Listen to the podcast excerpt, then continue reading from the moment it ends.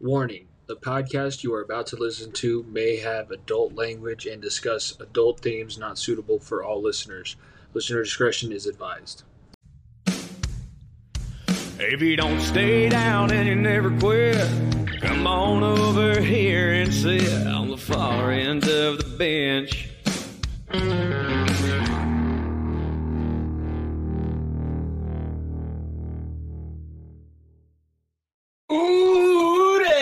Baby. Woo day. It's championship week. Oh, it's beautiful. I know that we're a day late. Oh man, this hat is really jacked up. I can't believe that my parents let me wear this to the the damn sh- stock show. The hat's on, the glasses are on. Um, Shiesty is a god. Apparently, is a snow god. He's king of the north. Uh, for any Game of Thrones fans out there, this is the far end of the bench presented by Variety Sports Network, episode one twenty four, Championship Week. Nico Bryant and Jimmy Pilato coming at you guys live uh, here on a Thursday night. Nico, we're uh, battling through some adversity already. We had some scheduling issues, some scheduling snafus with myself coaching, and uh, now we're here. What do you?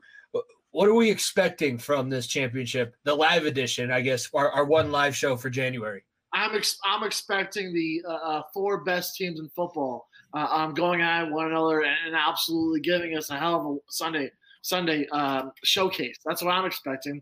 I mean, everything thus far in the playoffs has been un- unbelievable. We, we every storyline you could you could want you've had thus far, and in my opinion, you have the four best teams left uh, um, in the in, in, the conference finals. And what more can you ask than than two super super big games on Sunday? I think that these are two, like you said, two of the best. We're also seeing the passing of the torch, which is something that a lot of people have been talking about for a few years now. Um, but it, it is kind of that next step where we're seeing Joe Burrow, Patrick Mahomes, Jalen Hurts, and uh, Brock Purdy, who happens to be the youngest of them all, the guy that shouldn't be there? Question mark. Should should he know that he shouldn't be there? I guess is is the question. You always got to wonder that with these these young guys. We're we have a lot to get to.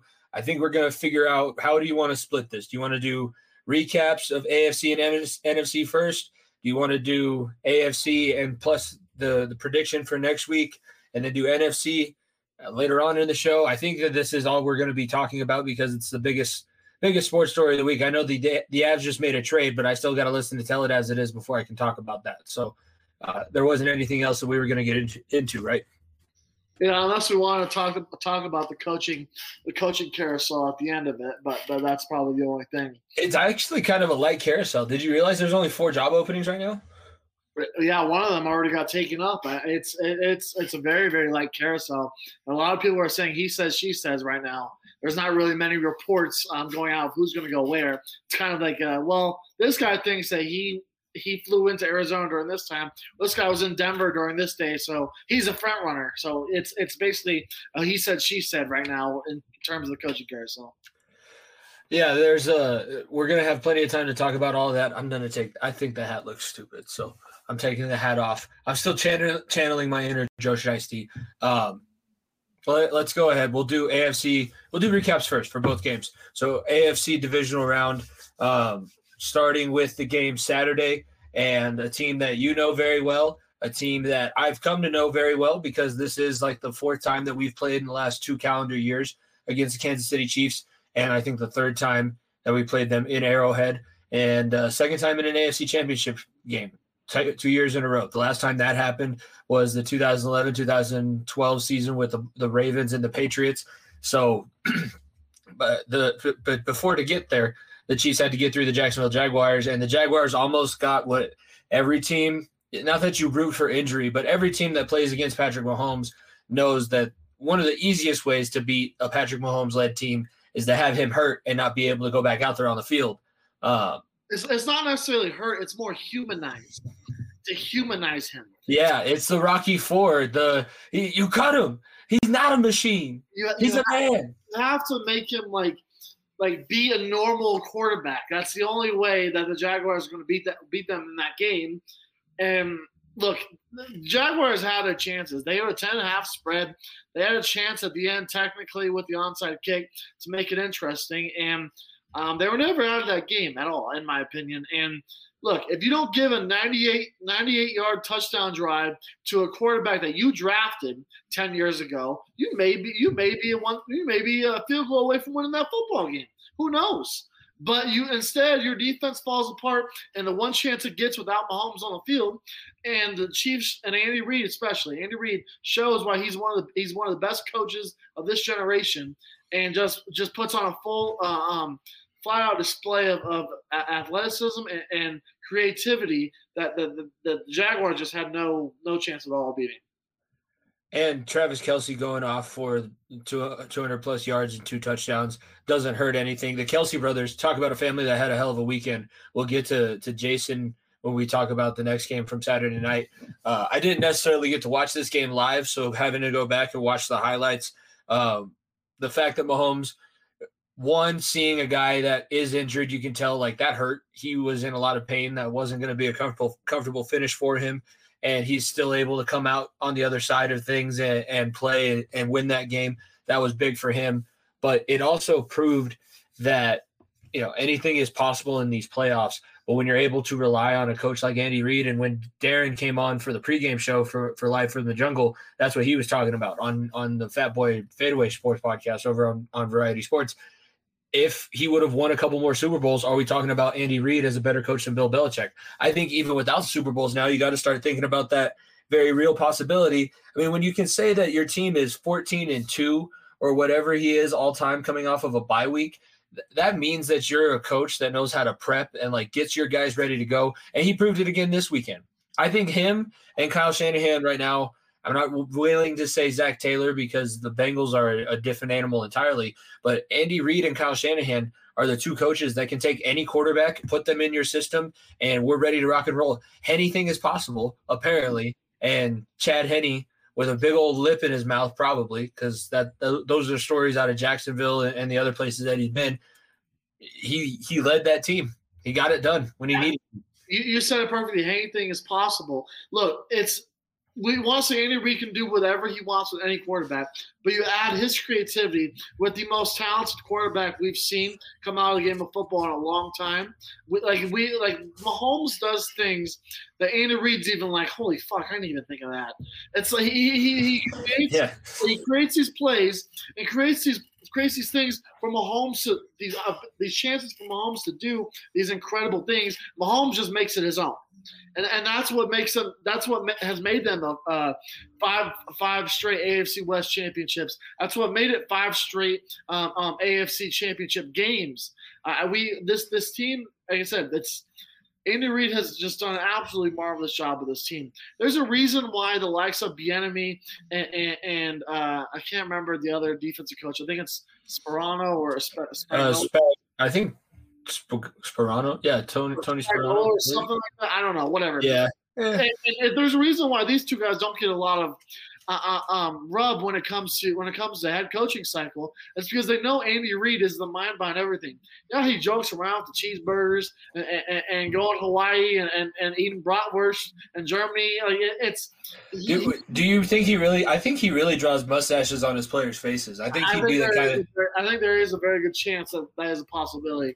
But no, I I, I cannot commend enough how look. Andy Reid's been the best coach in football.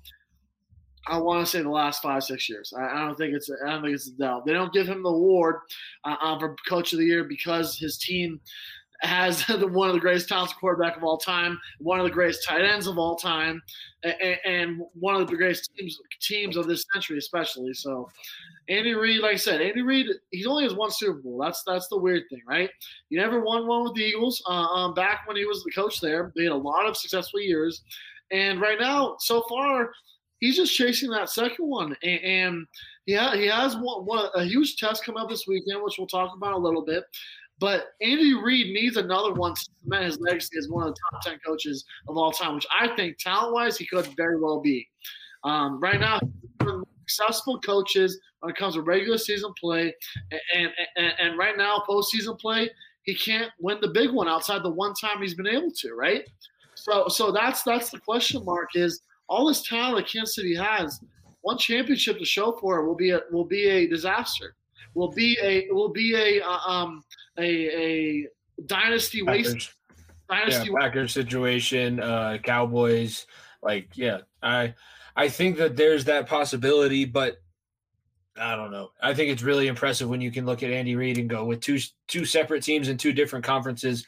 You hold a four year streak of going to the championship game, and now a five year streak of going to the championship game, and you've hosted it all those years. So you've been the higher seed. It's not like you're backing into the playoffs and and surprising everybody. And we all know that the Chiefs were going to be here. Like that was the roadmap to get to the the Super Bowl. We had the three teams, the the the I guess people were saying the Bengals. I don't know. There was a lot of people that said they weren't going to be able to repeat their performance, but you had the Chiefs, you had the Bills, you had the Eagles initially early on in the season that all looked like they could be contenders and be able to put themselves in positions to to be in in championship games.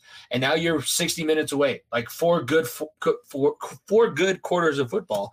And you can be playing for the best best prize in the sport the thing that everybody covets that uh, you're all working towards. No one two three cabo no we're, going to get in and, and get on and get out.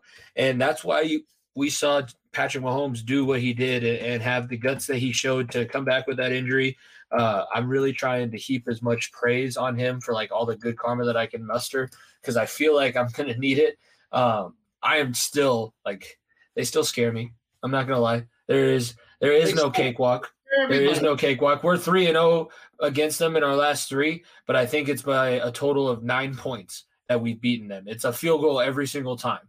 So there's by no means is is that game going to be easy, but I think it's not going to be easy for both sides. So I think that's one of my positives that I'm going to take away is that I think both teams are going to feel each other. And I think there was a lot of body blows delivered in this one too. And when you uh, identify Isaiah Pacheco now as a guy who can come in and bring that little bit of toughness and, and have some run with him, they haven't been a physical football team and they, they've shied away. That's why they lost the Super Bowl against the Buccaneers was they wouldn't go to the running game.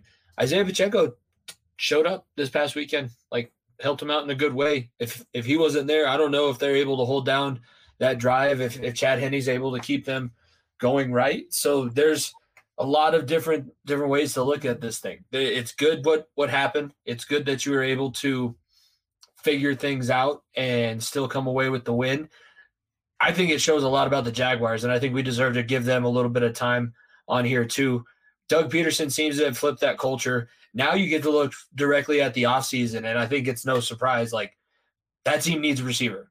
You have Christian Kirk. You need a, a dynamic weapon to pair with your dynamic young quarterback who's now proven that he can do this thing and like has a lot of promise. And, and if he can find the right guys around him, he could be a, a killer for you. He could be a killer out there in Jacksonville. And I think that name is Calvin Ridley. He, he's, he's he's a person that's on team currently.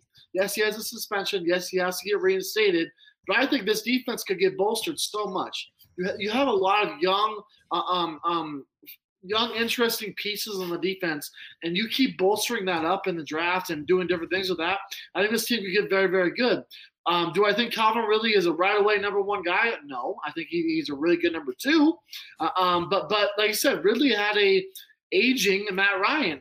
for and look what Matt Ryan has done this year, and and look at the different things he's done the last couple of years, right? So get him with a young quarterback that's hungry, and things may change. But um, I, I, do agree with you. I think they are still a number one away, and I think Ridley is going to be that guy for the moment next year.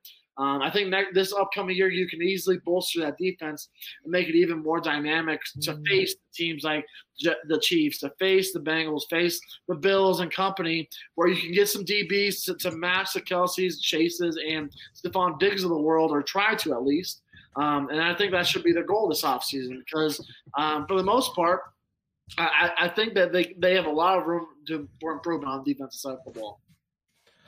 Well, then this is the, the question that I'll pose to you. And if, if you're watching live, you guys can chime in as well in, in the chat or in the comments. But what are the expectations now in Jacksonville? Because they outdid their expectations this year. Everybody did not, nobody expected this. So all of that was gravy. Like, congratulations, you won a home playoff game. You had to win almost all the rest of your games down the stretch of the season and and beat a team in week 18, a division rival, and you you did it I think your division is pretty much wide open. I, I, there's no no team that really stands out in the AFC South that's really going to be taking a, a, step forward. So, what are the expectations for the Jaguars? Is it a division championship and hosting another playoff game? Is it getting to the playoffs? Is it going further than the, the divisional round because you finally get a weapon to pair with Trevor Lawrence? I mean, what, what do you think? I think the expectation has to be a host a home playoff game, right? You look at your division. Texas obviously had the first overall pick on head coach search, and they could be drafting Bryce Young or C.J. Stroud or Will Levis in, in a month or two. Um, you look at you look at the the Titans. Who knows what the Titans are anymore, right? You don't know if Tannehill is going to be the guy. You don't know Malik Willis is going to be the guy. That defense is going to lose pieces, and that team could be very, very much depleted um, coming forward. And then obviously the Colts who have more question marks than anyone in this division, and they're in division with the Texans. So, so, and and so you have to. Your expectation is to win your division, and beyond that, you want to you want to win a home playoff game, right? You want to win a home playoff game, set yourself up in a position where you get to host a, a, a first round matchup at home and, and, come into Duval, where it was a tough place to play. Ask Justin Herbert and company, and and and, and win it win a game like that, and then set yourself up in a position where you could compete with these with these dogs in the AFC. That that isn't going to get much easier, right? But you have a guy now. You have a guy now. You look at the AFC. If you don't have a guy, you ain't going to be anywhere, right? The top, the final yeah. four: Trevor Lawrence, Joe Burrow, Patrick Mahomes, and um, oh, Trevor, Trevor Lawrence, Joe, Joe Burrow, Patrick Mahomes, and Josh Allen were the final four in that AFC. And if you don't have a dude, you're not going to be in that in that in that conference divisional series. Plain and simple. And the Jaguars, you do have that. You do have that guy. So now you just got to build upon that. Yeah, I think that they've that proving that they have the quarterback was a big step, and now you have Travis Etienne out of the backfield. It's really just lacking. I mean, you you lack some on defense, but your defense has a mentality that you can go with, and Rayshawn Jenkins looks like he can be a leader on that side of the ball. So, getting a dynamic weapon like look what T look what Ja'Marr Chase did for Joe Burrow. Joe Burrow was doing good in his rookie season. He obviously got hurt, so we don't know how he would have finished, but he seemed to be turning things around. But as soon as Ja'Marr Chase comes in and Tee Higgins emerges himself as another just absolute X factor weapon, uh, that was when his his really development took off. Like when you have the guys that are able to beat and make plus plays for you, because that's really what it is. If you don't have that dynamic receiver, Trevor Lawrence can't make a mistake and it still be a, a really good outcome you get a mistake and it's probably going to get tipped and it's probably going to get intercepted. If you have those dynamic receivers that go out there and make plays, I think that makes a huge difference for quarterbacks play and a quarterback's confidence. I, I absolutely agree upon that. But if you look at where Doug Pederson had his success, Philadelphia had, had Nick Foles and the best defense in football, and that's how they got to the point where they were. So, so, and and and I because I think I think Doug Pederson can work with Trevor Lawrence to make the most of what he has. You have a dynamic running back. You'll have you'll have two or three good receivers, and maybe they aren't number ones on most teams, but they're very solid receivers. And, and you just get a really really good defense, and that can match up with anybody, and then you have real shots. Um, but, but like I said, this team not far, not far away at all. Well, the Chiefs come away, uh, escape from Arrowhead. I'm not going to call it the other name because I don't want to give myself any bad karma. Escape from Arrowhead, Patrick Mahomes now nursing a high ankle sprain. Basically, the talk of the town is will he play? Everybody expects him to play, but how well is he going to be able to play? And will it affect his game and, and the way that he wants that game to go? But the Chiefs do get the win 27 20 in Kansas City. They move on through Duval. And then the Sunday or Saturday night game, my tournament was over. I turned this on on the radio. I turned on the Eagles broadcast. The Eagles radio announcer was ripping the Giants based on the fact that their nickname was the Big Blue, but they have more red in their uniform. I was like, oh, if they're worried about the Eagles, have all the confidence in the world. Well, this is going to be a bloodbath. If that's what the the radio announcers like, there's no tension here. There's no if we lose, we're going to be done. It was almost a foregone conclusion that the Eagles were going to do whatever they wanted to the Giants, and that is what happened. There was no making it close. This is the NFL equivalent of what we saw in the national championship. And, and I'll say it, Jimmy. I'll be the one to say it. How overrated were the fucking Vikings? Oh, I tweeted that. I oh, got in a lot of trouble for it. So to lose to this team, I mean, my God. Um, but first of all, look, you can't take away from, from what Sirianni has done with this team. This team is is like I said last week Mark tooted their horn. I'll toot it some more. They play the football that that that won them a Super Bowl with Doug Pederson four or five years ago, or however long it was ago. They play good hard defense. You have a damn good offensive line, one of the best offensive lines in football, if not the best. And and going forward, you you have weapons to go around an MVP type caliber quarterback. And they just did whatever they want. They decided in the red zones to say, you know what, Miles Sanders, you, you you're pretty good. You know, this year, Boston Scott, you played for the Giants. Why are you fucking uh, fucking running in against uh, running against the team that cut you to, to, rub salt on the wound here? Let, us make this as embarrassing as possible, and, and, and just make sure that the Giants remember what happened here in Philadelphia. And I think those fans, first of all, had to get escorted to the bathroom, but those Giants fans did not enjoy their experience in Philadelphia. Like, no, and I'll say it, like not many other people. Nobody really, yeah, going into the Linc. And I think that's when we get to the NFC championship game, and I know we're giving away bits of our prediction left and right. That's going to be something incredible. If Brock Purdy overcomes an, a road game and a championship road game in the Linc, oh, they're already greasing the poles. Like they are, those guys are already going to be doing some wild shit. Like Philadelphia knows what what what's going on. They're they're going to be ready. But yeah, they are. The Giants did overperform too. I think that's the crazy thing about these games on Saturday. The teams that that were not supposed to be there, the road teams, they both overperformed. So what can you really say? Like, yeah, you did get absolutely beaten to sh- beaten to a pulp. They put you up and down the field. They basically like humped you up and down the field. They did whatever they wanted, and that offensive that offensive line, Jason Kelsey had a one arm pancake. I've never seen that at the NFL level. I've seen that like dudes that we played with in, high school that were better than the other kids, like more developed early on. I've seen that happen, but never to a professional athlete. And man, this Eagles team is is pretty pretty scary. I know that the the 49ers have some some stuff and some reasons to be excited. There there's you know, they're in this this spot for a reason. They're, we're going to talk about their game here in a second. But the Eagles kind of went out there and, and not only did they prove a point to the Giants, they kind of tried to prove a point to the rest of the teams over there. Like you guys said, we were faltering down the stretch. Okay, okay, keep that same energy, please. We're we're still here. I, I mean, look, this like I said, this Eagles team, the, the, big question marks will be their decision making at the end of the game. When you get to a close game in the playoffs, how will Jalen Hurts come up? How will this defense hold? Um, can, can, can we trust Jalen Hurts in the big time moments? The go off basis college experience, I'll say yes to that uh, um, question. But but playing in the NFL and, in a big time playoffs against against another team that's just as good defensively, if not better than you are, uh, um, upcoming this weekend. Like it's it's going to be a tough test, and, and right now the Eagles, you have to like what they've seen. And blowing a team out like this, they have a similar performance this weekend. It's hard to think that they can't be the favorites walking into Super Bowl Sunday in, in Arizona. Yeah, they are looking like that's going to be their their trajectory. Uh, Nick Sirianni, as much as shit as some people on this show might have given him initially, yeah, I know. Yeah, I'm gonna soak it in. Rocky is, is you know back there. It's I always forget where I'm supposed to point. Back there, the the Eagles are flying. And uh, did you see the thing about Kelce's daughter? Uh, she was yeah, singing the Eagles fight song. It's a cult. Like this, it, Philadelphia sports is a cult. We know that, right? Uh, we can all just agree on that.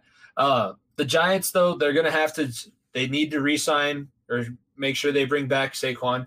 I would assume they're going to work out some type of a deal to keep Daniel Jones in New York for a long time because what else has he what else does he need to show you that he can be your guy for a few seasons and you can try and build around him because you weren't able to do that like you were showing up with part partially filled rosters because you didn't have enough money to pay if you brought 53 on the road like they were strapped for cash this season so what has he done to not show you like yeah he's developed already what if we get him some weapons and keep Saquon in the backfield for him and let's make this team better. Can't can't why can't Daniel Jones get us to that point? You can't tell me that Brock Purdy's like that much better than Daniel Jones. No, I know that not. he's one, but but I'll but I'll tell you who is Lamar Jackson, and, and, and, I'll tell you a couple other names. There's a lot of names out there that that could hit the market that that teams are like, eh, can I can I do this with with Daniel Jones or can I upgrade? because you're not going to be drafting a quarterback. You ride with Daniel Jones unless unless you can take, take a bigger swing on a bigger fish and you know you can get them. That's the question mark. You have to be able to know. You can't swing and a miss on a guy and let Daniel Jones walk. Both both him and Saquon are guys that, are, that you have to sign this year, and you're probably going to have to franchise Saquon because Saquon – whether you like it or not, Saquon is going to be the hottest free agent in, football this summer. And, and if NFL free agency has shown us anything the last couple years, it's that it's turning into the NBA free agency very, very quickly. And, and, and if Saquon gets a chance to jump ship to a good team, he very well might do that. So you have to make sure he stays in your football team, and then you go from there for, for Daniel Jones. But like we've been saying all year, Jimmy, we couldn't name a single Giants receiver all season until until they won a playoff game this team needs weapons. Right now, that's exactly what the Eagles did. They loaded the box on Saquon. Said, Dan Jones, please try and beat us. One on receive, one on one receivers. Please try to beat James Bradberry, who you cut eight months ago, or go try to beat Darius Slay, who's an All Pro, uh, former All Pro D- DB. You're not going to be able to do that with Darius Slay and and and, and who, insert name here. Like like you're not going to be able to do that. So you better figure out that if, if you're going to stick with Dan Jones, or else look, in a good division, a very, very good division, you may find yourself on the way out next year uh, or on, on, on the outside looking in. With insert name here, that's cold. That's it's a good one. But that is kind of receiver without looking. You uh, Isaiah Hodgins is like the only one that I got, and that's because he's the fastest guy on the roster, and I know that because Fox like would not let you leave last Saturday without telling you Isaiah Hodgins is the fastest guy on the team. That's that was what they had. Um, you want to make actually no let's just keep going here. The first game sunday everybody knew that i was stressed. I was stressed for like about a quarter and a half quarter and a half. When we got the we got 17 i was like we're pretty good. Like our defense is playing well enough. We might be able to put this thing away. And our offense looks like we're going to be able to score some points. I i don't know. I tweeted it at the time. I don't know. I, it was definitely an overreaction but in your opinion that touchdown that was taken off the board from Tee Higgins was that a or Ja'Marr Chase was that a, a touchdown? I think it was a touchdown because he knocked the ball out after he had already fallen out of bounds, so the play should have been over and done with. He kept possession all the way into the ground, and then Milano had his hand in there and pulled the ball out. I, I, I think it was a touchdown. Jimmy, I don't know what the rules are anymore, and I don't think the NFL does anymore. It's it's it's whose line is it anyways? Where, where the points don't matter, the rules are made up as it goes. Like you, you have no idea how, how things are getting ruled these days. Catches that should be catches, clear catches, are are, are are proved wrong. Catches that the guy completely dropped and you can see it hit the ground.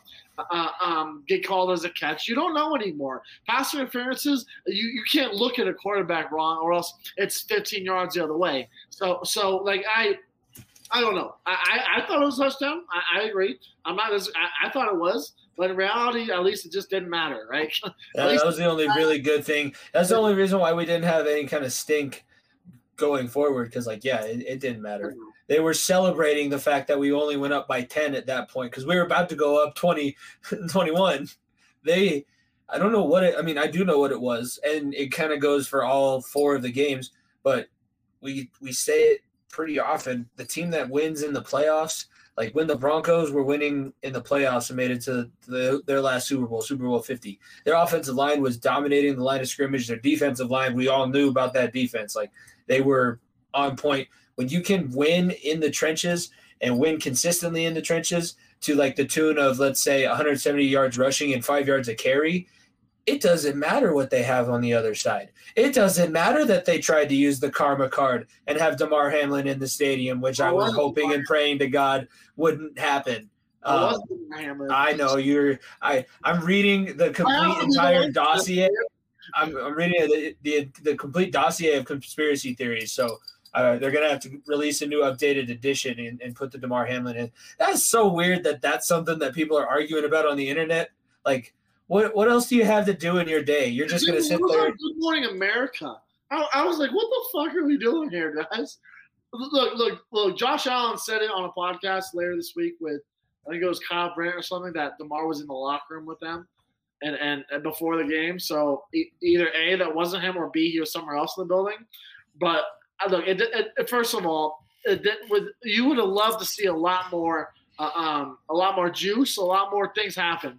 Maybe it was because it was cold, and, and, and him moving around like that, first of all, is, is as is as a, much of a miracle as it is in general. So it doesn't really matter. Seeing him there is already a big lift, not only to the to the Bills, but also the Bengals.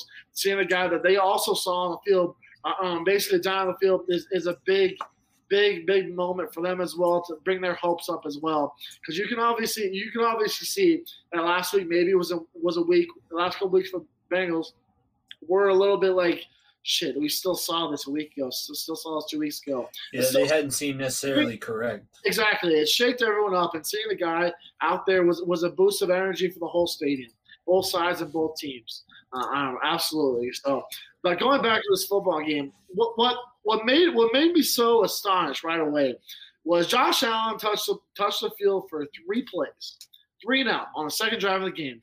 The next time he was on the field, he was down 14-0. Just like that. That's how you put a stamp on a road football game, right there, right? You go into a building where it's snowing, where you're the underdogs, where you're facing a team that a lot of people, including myself, picked them to win the Super Bowl. You do that, you come out right away, pop them in the mouth. That sets the tone right there. You once you go out 14-0, you can play at your own pace. You can run the ball at your pace. You can run the ball down their throat and do whatever you want. When you jump to that lead, it sets the tone for the whole team. Your defense can piggyback off, off, of what the offense is doing, and your offense cannot do, doesn't have to do anything stupid. Just be smart with the football in the snow, which a lot of teams don't do, and, the Bengals did it perfectly and flawlessly. I, yeah, they had the game plan. They followed their script, and then they were able to adjust because there were a couple. I think that second touchdown drive the first one was surgical, and I mean Joe Burrow was on point all day. He was he was in that other place where we know Joe Burrow can get to. We saw it in the national championship game. We saw it in the semifinal game where he had that Heisman moment. Like he, he can enter the zone, and and that was as good of a performance as they've had since that Atlanta game where Joe Mixon had five touchdowns. And I think Joe Mixon had a lot to do with today or, or Sunday's success too, because he had 105 yards. Like I've been saying it for a couple years. The dude's a back to back thousand yard season guy, back to back to back thousand yard season guy from scrimmage. He's just as dynamic as these other running backs that we're seeing in Miles Sanders and Christian McCaffrey. Now he's not maybe as quite as athletic, but he can do just as much. He can maybe run between the tackles a little bit better, and he's breaking them. Like that was the thing about last year's playoff run.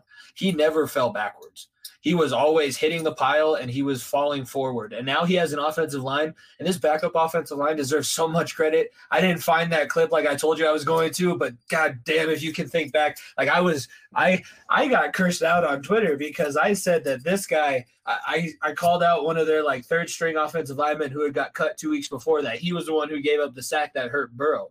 And he, he, he told me I was cut three weeks ago, dumbass. Okay, okay, I was wrong, but it was still awful. And then having to sit there last year and hear about, oh, you got sacked 10 times. There's no way you should have been in that game. You got lucky. Like the Titans blew it. You can't. I had a kid come into my classroom this week and tried to say that the refs gave this thing to the Bills. I was like, how many points did the referees score? They didn't score any. Yeah. The Bengals scored 27. I, I, mean, I mean, look, I'll, I'll talk about the Bills' offense here in a second, but no La'el Collins, no Jonah Williams, no Alex Cappa. You told me that before before before the postseason started, and I think the Bengals are a first round exit. And you probably almost probably would agree. Like it'd be it'd be if you face the wrong team, you'd be like, shit, how, how many times is bro gonna be laid on his back? And those backups came in, and I don't know their names. I'll be I'll raise my hand. I don't know their names. Max Scharping, Cordell Volson, and um, and Jackson Carman. Exactly. It doesn't matter what your name is, as The Rock once said. You came in, you balled the fuck out. So it did not matter. And and, and to do that eh, on that big of a stage and to dominate like that, look, you got to do it again. You absolutely got to do it again. You're you're facing the, the number one defensive line in football, and, and people are like, Mika, why are you saying that? Well, number one team in sacks this year, statistically, is the is the Kansas City Chiefs. Chris Jones and company and Frank Clark in the middle is going to be a lot different than what you see saw in Buffalo. Absolutely. So it's going to be a much much tougher challenge. But you cannot cannot say what how, how much the, these backups came in and balled out. They did everything they could. And on the flip side, Well, the Bills' offensive line just completely just fucking drowned uh, um, Jo- Josh Allen. Josh Allen was drenched, drenched in snow, could barely get a look off, and then on top of that, having Trey Hendrickson breathing down your back every Oh, damn Oh play. yeah, and I'm gonna say this. I- uh, I'm gonna give this guy credit too. Eli Apple's probably the best slot corner in the NFL. I, I'm not going to give him his Not credit. Eli Apple. Not Eli Apple. I'm sorry. I'm sorry. Mike Hilton. That's who I'm talking about. Oh my goodness. That was a bad Freudian slip. No, no, I don't like Eli Apple. I don't We'll stand behind Eli Apple. Mike Hilton, Yes. who we picked up from Pittsburgh. Thank you very much. That's the only good thing you've ever done in my life, Pittsburgh. You've given me Mike Hilton. He's the leader in that secondary. There were times he was hitting Josh Allen like he the, the one time he just dove his whole body weight and he said he was mic'd up on the sidelines. He goes, I'm gonna go put 185 on him. I was like, what is what does that mean? Oh shit. Oh, that was that's what that means. Mike, Mike, Hilton, Mike Hilton was an absolute ball hawk and, and, and, just absolutely balling. And this and, and Josh Allen did not have time to go get the ball to Stefon Diggs. Stefon Diggs leaving the locker room before the yeah, that was a bad scene. there- there's there's there's a lot of question marks. Maybe the Bills window has has come and gone. Seriously, you have to pay Josh Allen. You're gonna have to. And, and- and right now, the Bengals are, are le- reaping the benefits of being on Joe Burrow's and Ja'Marr Chase's rookie contracts. And right now, the Bills and Tee Higgins. and Tee Higgins, and you're going to have to give Josh Allen a paycheck here soon, and, and he is going to be demanding money more than more than anyone in the NFL can see. And so Okay. will Burrow, and so will everyone else. But right Yeah. now, you have squandered that. then let's let's have this conversation because it's it's warranted. Two years ago, AFC Championship, the Bills lose to the Chiefs. Last year, divisional round, great game. Bills lose to the Chiefs. This year, Josh Allen loses in the divisional round. You never even sniff like you never. You it was it was close score wise, but neither there was a different energy coming off of both sidelines. It never really felt all that close. That's three years in a row where you come into the season as the Super Bowl favorite and the the team that everyone as a consensus has said you are years in a row. I say two at most. I would not say three years ago. They they were it was still the Chiefs in the AFC. but you still haven't done what what people have said you you were able to do. Like Josh Allen hasn't gotten to he's he's gone and balled in big games. He did not play well this past weekend, but last year and the year before, he played good. He was trying to win, but they just never have. It's always I, I mean, we know what it is. We said it. It's the running game. This year, you your defense suffered. Maybe going with a giant contract of Von Miller instead of trying to find a couple complimentary guys with less money that you're tied up into. I mean, look, they didn't have Micah Hyde. Jordan Poyer is going to walk to free agency, and Damar Hamlin. Obviously, that situation you can't control that. But there's there's three guys on your back end. You're like, what are we doing here, right? Like Tre'Davious White had an off year, and this the secondary and the running game was the death of this team. Two things that all four of the remaining teams have that that, that or remaining left remaining teams left have is, is a good running game and and a, and, a, and a DBs that you can rely on. Obviously, there's a couple hearsay that are weaker than the others in these final four, but the Bills just did not have that. And you lose Von Miller to that injury. I cannot downplay how much that probably hurt them because you had no pass rush. You had a little bit, but it was nothing to, to make Joe Burrow sweat. And, and, and your DBs were just getting cooked in the snow. And Buffalo's supposed to be the place where they know how to play in the snow. No one else does. Well, Cincinnati's just as cold, if not colder, this time of the year. So, so, so look, in that situations, it's a reality check, right? It is absolutely a reality check. And the Bills, you got if, if you got to maximize this opportunity and, and try to retool. Natty true, baby. They they had a lot to prove, and they wanted to win this game not only because they wanted to get back to the AFC Championship for a chance to play in the Super Bowl, but they were pissed off about this whole NFL buying neutral site tickets for Buffalo and, and Kansas City. One, because why don't we get a neutral site game? Like we had just we had the same exact record as the Bills. We missed out on the same exact game as the Bills. Why don't we get a neutral site game for the AFC Championship? Because we very easily could have been number one seed. We had the tiebreaker over the Chiefs. I'm pretty sure the Bills still had the one game uh, uh, in hand. They still had one more win, and that's why they were the two seed. In regards to that, um, and, and, and obviously that's the change here. But look, the Bengals did the league, of, the fans a justice. Yeah. Because the last thing we want is semifinals at fucking neutral sites. What is this? College football? because because you could this situation where Buffalo and Kansas City went to Atlanta, you, we could have we could have seen things go crazy, Jimmy. We could have seen conference championships at all neutral sites, right? You we could see uh, um, all indoor stadiums. Outdoor football could be gone as as, as far as we know it. There there's a re- the last Jimmy. You named the last time there was an outdoor Super Bowl. I know which one it is. Do you know? It was the Broncos. It was the Broncos with San Francisco. And the time before that was the Broncos versus Seattle, which was 20 degrees in New York City. There's a reason why they don't, they don't play those Is that games. why Manny Ramirez snapped it over Peyton Manning's head? And that's why it was that because because it was that cold. That's why. But either either way, like it, it, the outdoor games are, uh, especially playoff football, add so much to it. The snow in, Buff- in, in Buffalo for this game added to to to the aura of this game and Yes. added to the hype of this. Putting a, a putting two teams that are fucking west of the Mississippi or not no not west of the Mississippi, Mississippi. East. whatever north northern northern states Northeast of the Mississippi, Nico. Northeast. Northeast. Northeast of the Mississippi. I don't know geography. At least you I do. I'm the geography teacher here. northeast of, of Mississippi to go down and play in Atlanta in a stadium that, first of all, doesn't deserve it. What are we doing here? Like, like, like they saved us from that, and, and I really hope the NFL doesn't get fucking comfortable in, in this idea that this should happen because it absolutely shouldn't. And, and, and I'm just glad that that that we. I said it last week. I don't care how we got it. I just did not want a neutral site game, and we got it. Luckily, we we, we have a home game, and if you are the best team in football, or sorry, the best team in your conference, you should ho- ho- host the conference championship football game. Plain simple. This is not college football. This mm-hmm. is not college football. This is Oh. much more, and this is much more on the line. I don't care that a neutral site would have gave us an all-time matchup versus Josh Allen and, and Patrick Mahomes in a dome mm. where it's warm inside there. I care more about gritty football and my, and what makes the sport of where it was, and that's outdoors in the cold with fans screaming down your back in an outdoor stadium, and that's what we have with the AFC Championship. Yeah, I think it's two teams that are going to show a lot of toughness, and they really both want to beat each other badly. They, the Bengals want to get back because they know what it's like to get there. The Chiefs have been there, and they know what it's like to get beaten by the Bengals there. So we'll we'll have plenty of of look ahead to that game. But first, uh, Sunday, the weekend, the capper for the weekend, which ended up being probably the most boring game, even though it was it was close. It was a defensive struggle.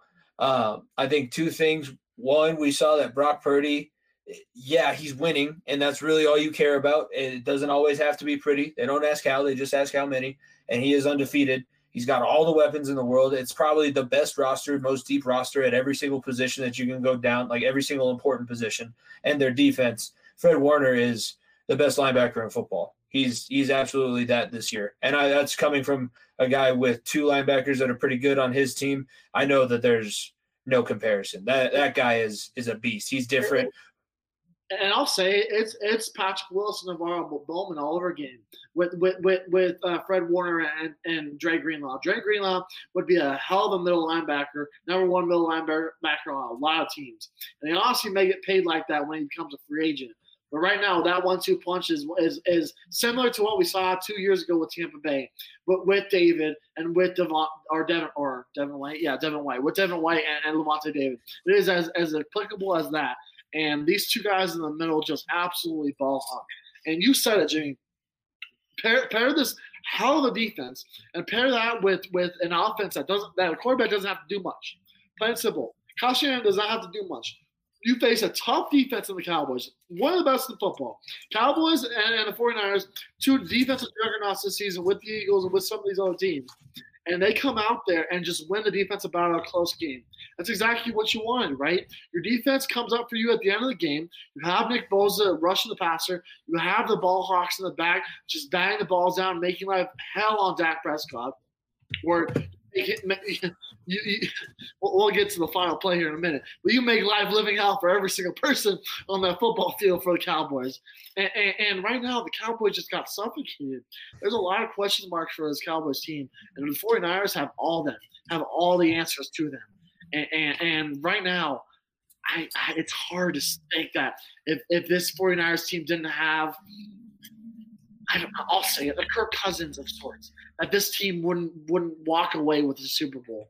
Because right now the question marks are still at quarterback because because because look, Purdy played good enough, but at some point, good enough is not going to be good good to get you the win. And we all know that. I mean, Kyle Shanahan has a history of not trusting his quarterbacks in these big situations. I think that's what cost him against the Chiefs with Garoppolo. I don't think he trusted him and, and put him in a bad spot. I also don't know what these. That's two years in a row that the Cowboys have lost to the 49ers. Last year was at home, so it was even worse. That's two years in a row that they've lost to the 49ers in the divisional round on some bullshit play that Kellen Moore drew up on the schoolyard and decided to call in the biggest moments. Like one last year, you ran a quarterback draw with 12 seconds left and no timeouts, and Dak Prescott slid in the middle of the field. Uh, uh, uh, I just uh, I'm telling you, this, okay. May, this may have been the worst play in football history. And, and what were they doing? What just, was the point? Did you see the point of that play? I don't know, but but they, they must have ran this play against no live defense ever. they must have they must have said, boys, um, let's just do this with, with nobody on the field.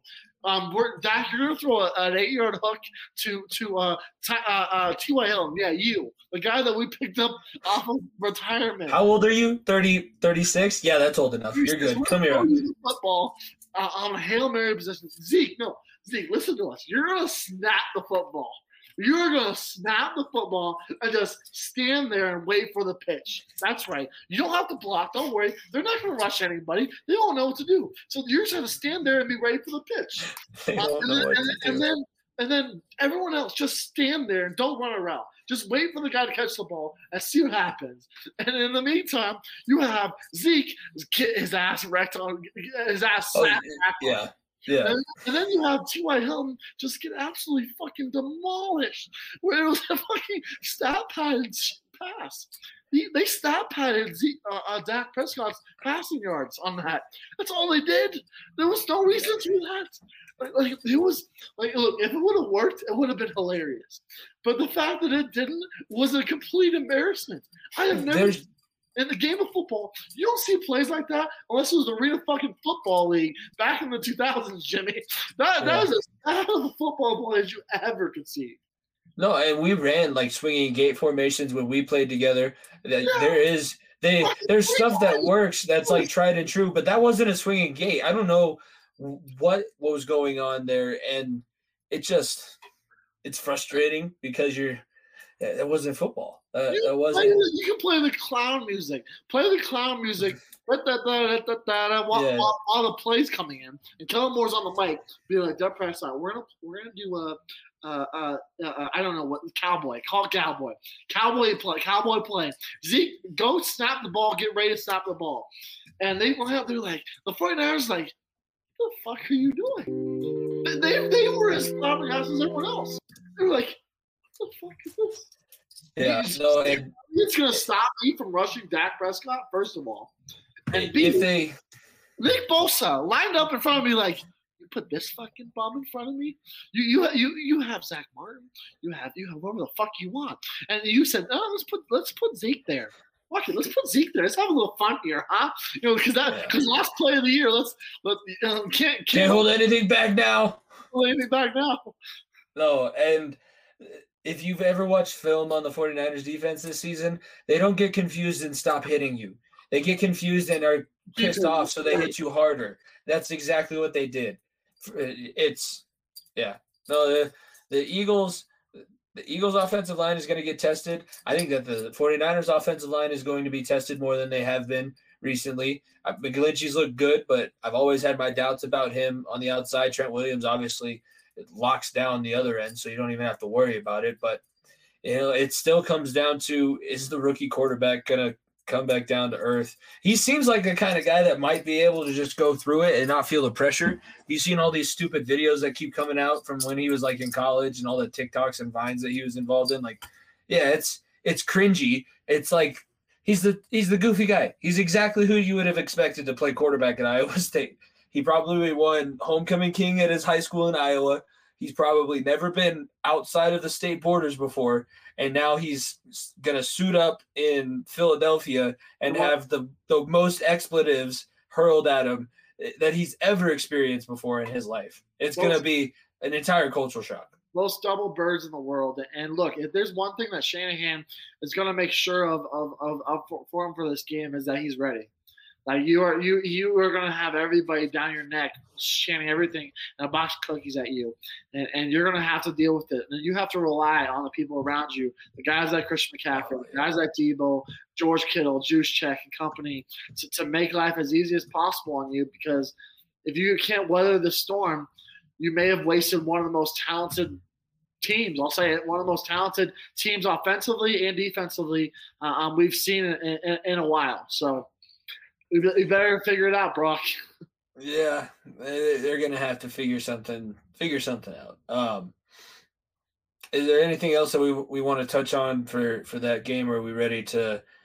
I think we've gone long enough. We can kind of move into our predictions. Oh, I got to tally. I'm gonna I'm gonna ask you for your help for this math because we got to tally up the points. I'm pretty so, sure I'm still up by ten because I got the Bengals wrong and you got the the the uh, 49ers wrong. Yeah, so it's 95 it's 95 to 85. 95 to 85. And then what are what how many points is do you remember how many points this game was? It was 15 per last week. Yeah, it was 15 last week. So I I I got the total for this game 25 next week. It's or two 15 again this week or 20 and then 25 the following? 20 and 25, yeah. 20 and 25. Okay. So NFC Championship kicks things off. So we'll go in chronological order. San Francisco 49ers 13 and 4 on the season. Philadelphia Eagles 14 and 3. I'm looking right now. Philadelphia as it stands live on a Thursday evening at 8:45 p.m. Mountain Standard Time, minus two and a half for Philly, and the over/under is 46. This, so we'll start there. This is going to be an all-time game, in my opinion. Uh, I, I look. I th- this is this is like I said, this you could not, have asked for a better NFC Championship going into the playoffs. You before the playoffs started, you told me who who do you want to see in an NFC Championship, and I'd say these two teams. I would say that, in my opinion, these are the two best teams in the NFC this season, and I think that that that both these teams have a very good chance at the Super Bowl. And the Eagles' domination last week but but I am wearing a Run CMC jersey for a reason. Yes, it's a Panthers jersey. Yes, I bought it before the season started. And yes, it's outdated like literally four months after I bought it. But I am going to be riding the San Francisco 49ers in this game. I, I, I think that Brock Purdy can handle the storm.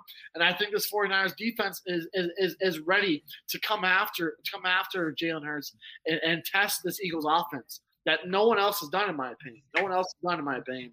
And I think that depth wise and creativity wise, that Purdy can weather the storm and, and, and figure out how to win this football game. So I'm riding 49ers here. Fly, Eagles, fly, fight on for victory.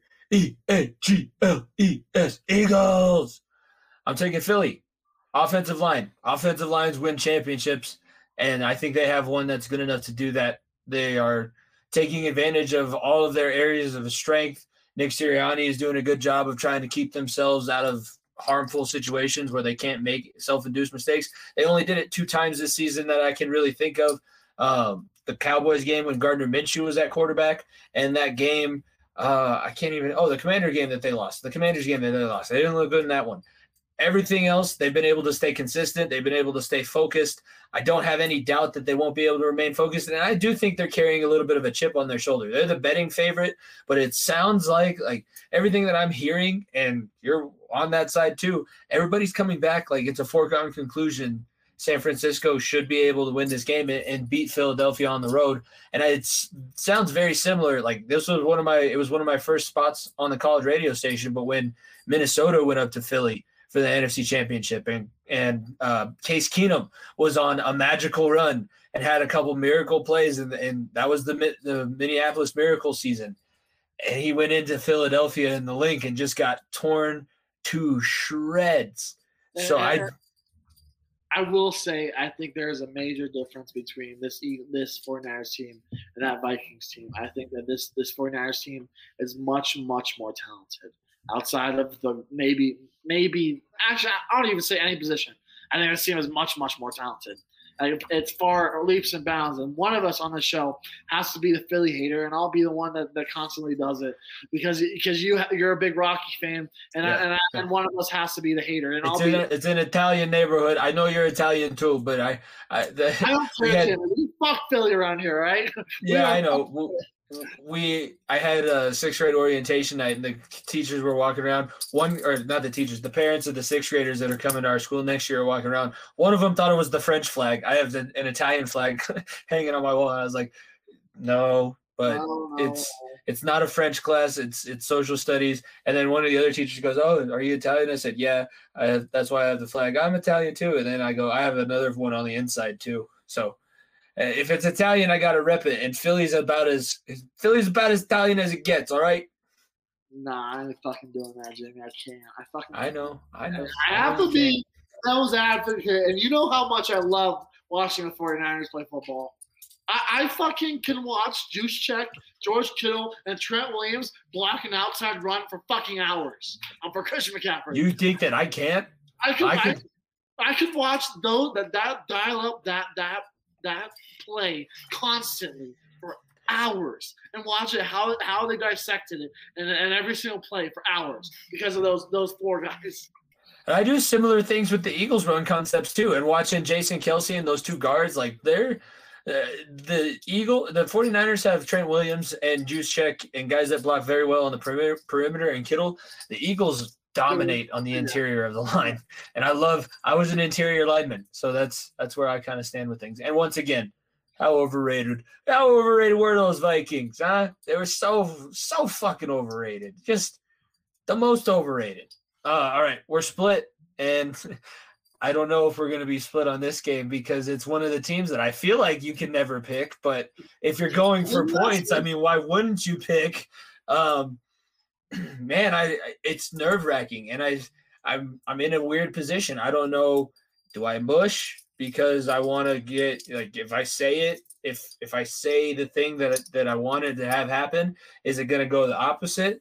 Um, I've been rolling it over all all day in my head, and I don't like the fact that I mean we have to go into Kansas City. How what is the what are the odds that we're going to go into Kansas City two years in a row and beat them in the AFC Championship two seasons in a row at, at Arrowhead? What are what are really the odds of that happening? You want This to is the Bengals. actual odds of the game because in the last 48 hours, it's changed five times. Five times. I, I have never seen a line like this in my life ever. So let me let me pull this up for you because first of all, Bengals were the betting favorite. Uh, I, they're, they're not anymore. no, no, no, no. I'll, I'll, I'll, I'll get. I'll tell you how we got there. The Bengals were the betting favorite opening, right? It was a, it was a minus one and a half odds. I want to say like minus one twenty. Going into Kansas City, I can't remember. I don't think it's ever happened that a team has ever been the favorite walking into the Kansas City and into Arrowhead Stadium with Patrick Mahomes on the other side and being a favorite. I don't think Buffalo's last year. I know you weren't last year. So, so I don't think it's ever happened in the history of Patrick Mahomes and the Chiefs. So, and then on on Wednesday morning, the the line I think it was actually a two minus two start. Then the line went to minus one for the Cincinnati Bengals. Once they saw live footage from Pat McAfee's show that Patrick Mahomes is walking without a boot, so the line switched to minus one for the Bengals. And then all the money started flying, flying in on the Chiefs money line to hammer this underdog bet. And then all of a sudden, we ran into Sunday morning, or sorry, not Sunday morning, this morning at, or on Thursday morning at, I want to say 6 a.m. The line has been something that I have never seen before. Bengals, uh, uh, um, plus or a, a plus one odds, right? And and they were the underdog, but they had a higher money line a minus 110. The Chiefs were a minus one with a with a with a higher uh, uh, minus 104 odds. No, I, like I said, something I've never seen before. The, th- this line has been all over. It has been absolutely crazy. I am just going to wait until Sunday morning to bet on this fucking football game because I still don't know what I'm going to do. But but Jimmy, Jimmy, can y'all just shut the fuck up? Please stop giving bulletin board material.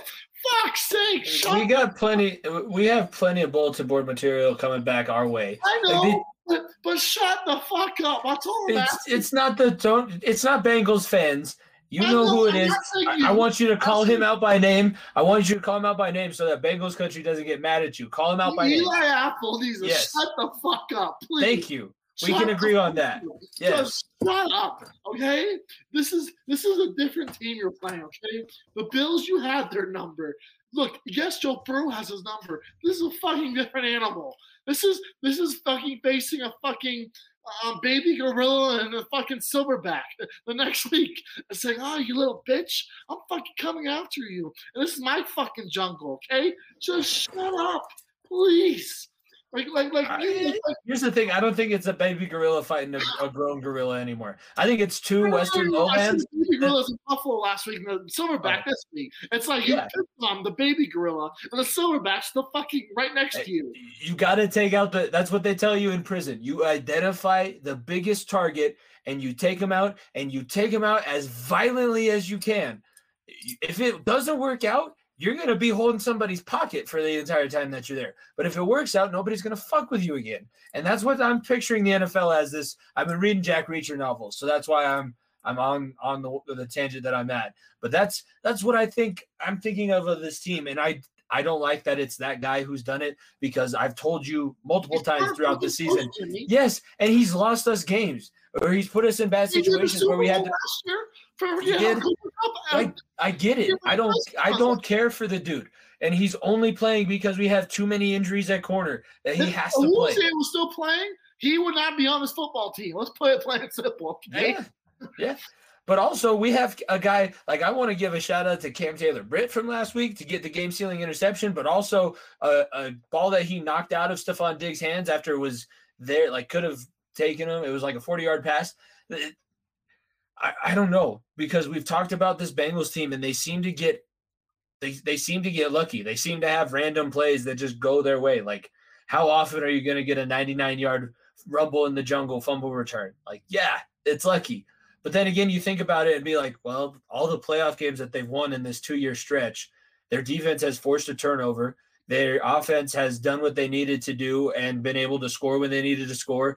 Keep they stayed on the field was the big thing. They had 30 first downs against the Buffalo Bills. They had 31 minutes of possession time. You have to do it against Kansas City. It's not Yeah, well, it's got to be one and the same. I don't want to. I don't think that if it goes the way that it did last year and they get up 17, 21 points, whatever it was, if it's 21 nothing at halftime, I don't think we're getting the comeback where you hold Patrick Mahomes and the Kansas City Chiefs scoreless in the second half.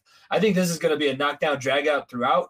I think it's going to be who can establish the run game first and not have to play from behind. But both these teams, I think whoever wins the coin toss, it, the coin toss is going to be important in this game because whoever wins the coin toss is going to take the ball and they're going to try and just slice their way down the field. They're going to try and get out, get it early because the sentiment is whoever has the ball last, who's ever able to put more points up on the board this game, that's who's going to walk away with it. We might see like 35, 28 finals. I think we're going to see points in this game.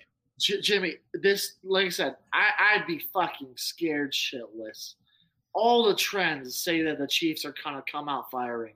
All. I'm not, no, I'm not confident. and, and look, it is hard to beat Kansas City in Kansas City, okay? And you have done it fucking three times. We're pretty, pretty proficient at it. Yeah. Yes, you are. But at some point, the shit's it's very hard. It's very hard to do it three times. But just How many times have they beat the Broncos in a row? fucking seven years going, okay? Seven years going, we haven't beat them. Joe Burrow. I, I don't know. Hey, And, and, and you're and you're calling it Burrowhead. no, uh, I'm, I'm not. That's I know you're Mike not. Hilton is the guy that's doing it, but and your team is. And if there's look, and, let's be honest, last year, I think the Chiefs underestimated the Bengals. They absolutely did. I, that game was a two o'clock slate game that no one gives a fuck about. Let's be honest, right? It was it was a blowout game, and, and then the Bengals did this did their thing and got themselves into the Super Bowl. Absolutely, and, and you need to take the underdog role for fuck's sake. Stop trying to be the I dude. I still think we're the. If Patrick Mahomes steps on the field, we're definitely. dude. And you are. You Uh, absolutely are. I'm not saying you aren't. You are the dude. But fucking take the underdog role. Because Because the last thing Mahomes needs is to be touted as the underdog. Here's what I'm gonna say. Here's you and I are both big WWE fans, especially back in the early 2000s. And I watched. I remember sitting there watching the rise of John Cena to where he was kind of like he was the loudmouth. He was the cool baby face that was kind of like a jackass that you like to root for. And you had JBL, and JBL was the champ, like the longest reigning modern day champion. And you got this guy over there with Patrick Mahomes. He's got a weird Texas accent. You got a guy in Joe Burrow that's out there. He's dressed in the way that he wants. He calls himself. Uh, I mean, he's Joe Shiesty. You could get Joe Shiesty, Doctor of Thugonomics. I see the parallels right there. And This they is the fucking this- rock, though, Jimmy, not fucking JBL. Okay, this is the fucking. This is Rock. not the. Ro- I don't. I'm not giving him the rock. I'm not giving him. He's won one giving championship.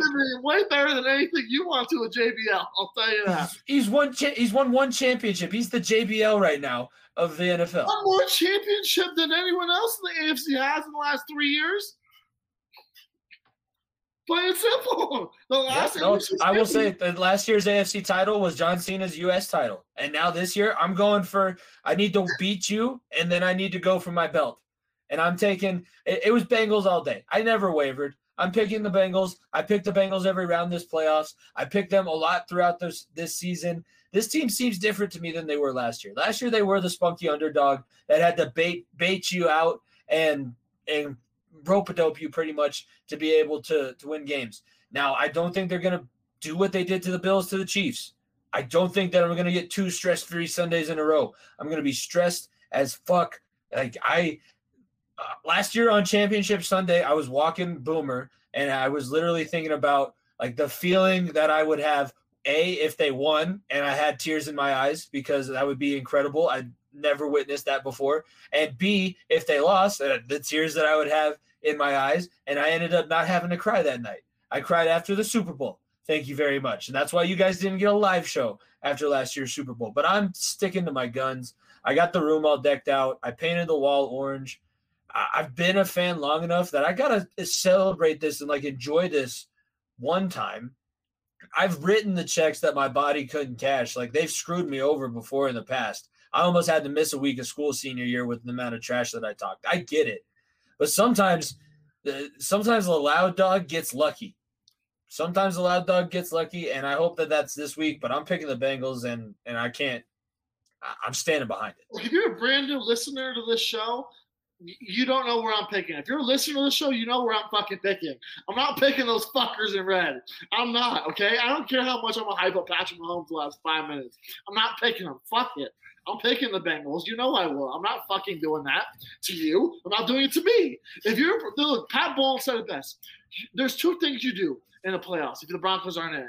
One, you or two things do you do in the playoffs. One, you root for the Broncos, and two, you root for the team whoever's fucking playing a division rival. And you don't root for those fuckers over there, especially in Kansas City. You root for them to lose. And I will be rooting for the Bengals, absolutely. No, no doubt about that.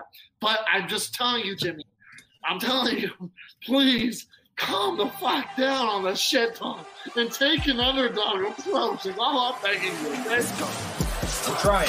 I'm trying, but there's a lot of hype surrounding this one. And this is what I'm going to be bumping all Sunday. It's uh, for Bengals fans that are listening. It's Stripes. It's uh, by Vader Elite. He's actually a Bengals fan. It's like an independent song that they released going into last year's playoff run. I love it, so I would rec- highly recommend it. Um, do we have anything else that we need to get touch on? I know that we haven't updated the other sports. It's still uh, the, the NHL and the NBA are, are going, but it's like the drag of their season. They're getting into the All Star break, but it's not necessarily as important as the playoffs. But is there anything else that you needed to touch on? a couple quick notes. One, we the Indiana trade. I, look, I think it's massive getting it back, and, and I think Mark Cal wasted his time here. Jacob, Jacob McDonald was doing nothing. So I think it was a major win for the Avs. No, the Denver Nuggets have won uh, uh, 17 of the last 21. By the way, they were 17 and three going into last night's game against the Bucks, where they just did not decide to play anybody. Yeah, one of the best teams in basketball. Thank you very much. Nikola Jokic is now the betting favorites to win MVP at minus 110 odds. Yes, that guy that was plus 2,000 or plus 1,000 plus odds of beginning of the season. Um, he, he is the betting favorite now. Um, and, and, and one other thing, Todd Helton is a fucking Hall of Famer. Okay, I don't need to fucking say it. Todd Helton's a Hall of Famer. We don't we don't we don't help we don't give a lot of love to Rockies, but the best player in one year 30 franchises history should be in the Hall of Fame. Todd Helton not being in the Hall of Fame, a fucking joke. Hall of Fame. The baseball Hall of Fame's the the Hall of Fame that means the least. Just like how their trophy means the least because they treat it. The baseball writers that vote for the Hall of Fame treat it like they're voting on like major world shattering issues, and it's not that fucking important. And you don't even have the best player who's ever played your sport in the Hall of Fame. So kick the, the- rocks. The, same guys that, that, that say, well, Coors Field effect, right? Coors Field effect. First of all, look at Todd Helton's uh, uh, away numbers, just as good as anyone in that era. And then also take the numbers for, for singles, doubles, home runs, and Coors Field to put them in Philadelphia, put them in Atlanta, two of, two of the pitch, biggest pitcher-friendly stadiums in the MLB, and he still has Hall of Fame numbers. And those same voters that say Coors Field effect voted PED users in, Jimmy. We have people saying, you know what, PEDs, that's okay, but Coors Field, nah, nah, I don't know about that. Atmosphere, no, but jack up steroids. Let's get you in the Hall of Fame, though, right? And, and, and, and look, it's the biggest joke. It's the biggest joke. I don't understand how people put in blank ballots. I don't understand at all. It, it, it's a disgraceful sport, and it's why it's become the fourth biggest sport in the country. And simple. Yeah, and I do also, since we're just kind of bringing up random t- topics, uh, Colorado's doing pretty.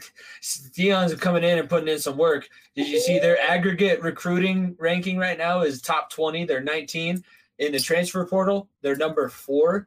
I think And, they're like uh, now. now. I they might uh, no, they were four in in the transfer portal, They and then they think they were top- top 15. They were top 15 in the recruiting trail, but like I've seen those videos of his meetings. He seems like he's bringing. Those are all things that I've I was talked talked to about in college. Like go to class, sit in the front of the class, no hats, no no slides. Like come be a professional. You're gonna become a human being and, and become a man. I was listening to the Joel Klatt show. He's he's all giddy about it. Obviously, he's a former CU guy, so it makes sense. But he's right. Like they're gonna have a turnover of about 60 kids within the next two seasons. But it, within those next two seasons, I think next season you're expecting bowl game. Within the next two seasons, Pac-12 championship is is on the 12 team table. playoff, baby. 12 team playoff. You have your chance in two years. It- like Deion's doing everything, and he, he said he would. He said he would. He has two of the highest rated corners ever coming out of high school on his team next year. Yeah. Two of the highest rated. One guy decommitted from from the U Miami. over, and and then obviously Travis Hunter, who was the number one recruit uh, um, last year last year's class. Like like When was the last time they had a four-star quarterback? Jimmy. Oh, This is all good. I don't know the people who are complaining. Like you want to fucking suck. You want to lose all the time. Fuck you, all right? If you if you are enjoying every second of this and him bringing it down, look. First of all, for those people that are leaving and doing everything, you weren't built for this, okay? And, and you weren't built to be like that. Look, it's hard feelings, but it hurts when you when you're trying to get to the top. It does. You gotta have some hurt feelings. And one one funny thing I want to say out of those meetings is all those stand up, sit down meetings, all things. It just shows that college co- college coaches cannot fucking coach the NFL. For fuck's sake, that does not fucking happen in the NFL. Well, was- I, Deion might be. Deion's got a gold jacket, so Deion might be able to have a little bit more leeway. They're not telling you sit up, sit down, sit up, sit down. They're not telling you that. I'll tell you that. Yeah, no, that's. I mean, Jimmy Johnson said it when a sixth rounder falls asleep in a meeting, he's cut. When Emmitt Smith falls asleep in a meeting, oh, I wake him up and I bring him a coffee because he's obviously tired and you know he's had a long day. I I think it'll be good. I'm interested. College football is going to be interesting next season, and then 2026 is going to blow the roof off even more because you're going to get the movement and all that. Uh, we'll continue to kind of do those quick updates for the other sports, but obviously, Oh, one, other quick update: the DeMeco Ryans. If he's not the Broncos head coach, I'll be very, very mad. Let's just, I'll just put it out there. Sean Payton, I don't want, I don't want to give over the draft pick for you. And, and Jim Harbaugh's out, and, and and fucking Dan Quinn's out. So right now, I am all aboard the DeMeco Ryans or bust train. That's all I'll say. Maybe let's do it. Let's do an off-season preview the week after the championship game, the the dead week where it's the Pro Bowl flag football game. Oh, that those fuckers. Yeah, Yeah, yeah. let's do it that. Let's do an off-season preview that week so that we can make sure we talk about it all. I don't know if you saw the um what the Pro Bowl is all they're all doing. I, I think it's fun. I'm not interested. They have the flag football. They have they have a, a, a strength competition. I think it's a bench press competition. They're doing a lot of fun things, which is a lot better than the football game. I'll tell you that. Uh, I don't know. I'm just I've been so turned off by the game the last two years. I don't even really. I'm like convincing myself in my head that it's going to be bad, which I know is wrong of me to do. But You're not you're not wrong though. you're and not also like the Pro Bowl had some of the worst news of all time broke right in the middle of it. So it's kind of a, a weird stigma. It's almost like it's cursed. Yeah, I mean, look, today is the three year anniversary of when Kobe died, so it's like like I said, rest in peace. It's it's it feels like yesterday. I think we all knew where we were when that happened, but yeah, it's three years later. Still feels weird, and, and this week, th- these next couple weeks always feel weird during that time, um, during this time of the year. But yeah, no, I agree. All right. I think we're good to send everybody off. Remember, we are presented by the Variety Sports Network. Please go check them out. Follow them at variety underscore sports underscore. All the stuff is down below where Nico's pointing. To subscribe to the YouTube channel that you can watch live. And uh, be sure to follow at FEOTB Pod. You can watch the live shows. We're doing two, a live pregame, a live postgame. I did find Chiefs fans. They happen to be my girlfriend's family, and they seem to, yeah. I think I'm going to be. Find that. I'm to be in a world of hurt. I, I'm pretty sure uh, on that show, but be sure to tune in live before the game, and then I'll also do a post game reaction. Hopefully, it's a good one. If not, you know, we're going to crack a few beers. We're going to get through this. It'll all be okay. Sun will sun come out tomorrow. Please shut the fuck up. That's all I'll say. Coming in this weekend, please shut the fuck up. Yeah. All right. Uh, I think that's good for myself, Jimmy Pilato, my co-host Nico Bryan. This has been episode 124 of the Far End of the Bench podcast. Thank you guys very much for listening. We will see you this weekend. Peace. If you don't stay down and you never quit, come on over here and sit on the far end of the bench.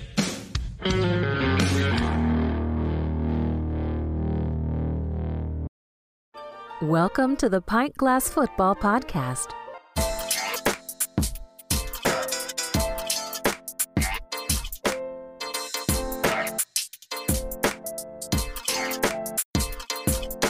This is Pint Glass Football, and I'm your host, Brad Fowler.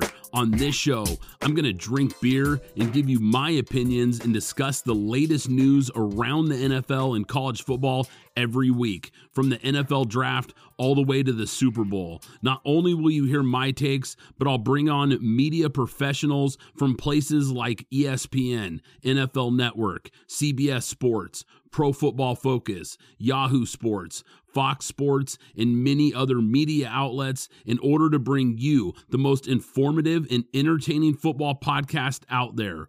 Don't believe me? Well, PGF has over 400 ratings and reviews and is ranked inside the top 1% most popular shows in the world, according to listennotes.com. The podcast is available at pintglassfootball.com, Apple Podcasts, Spotify, Google Podcasts, or wherever you listen to podcasts. So become a member of PGF Nation and hit that follow or subscribe button right now.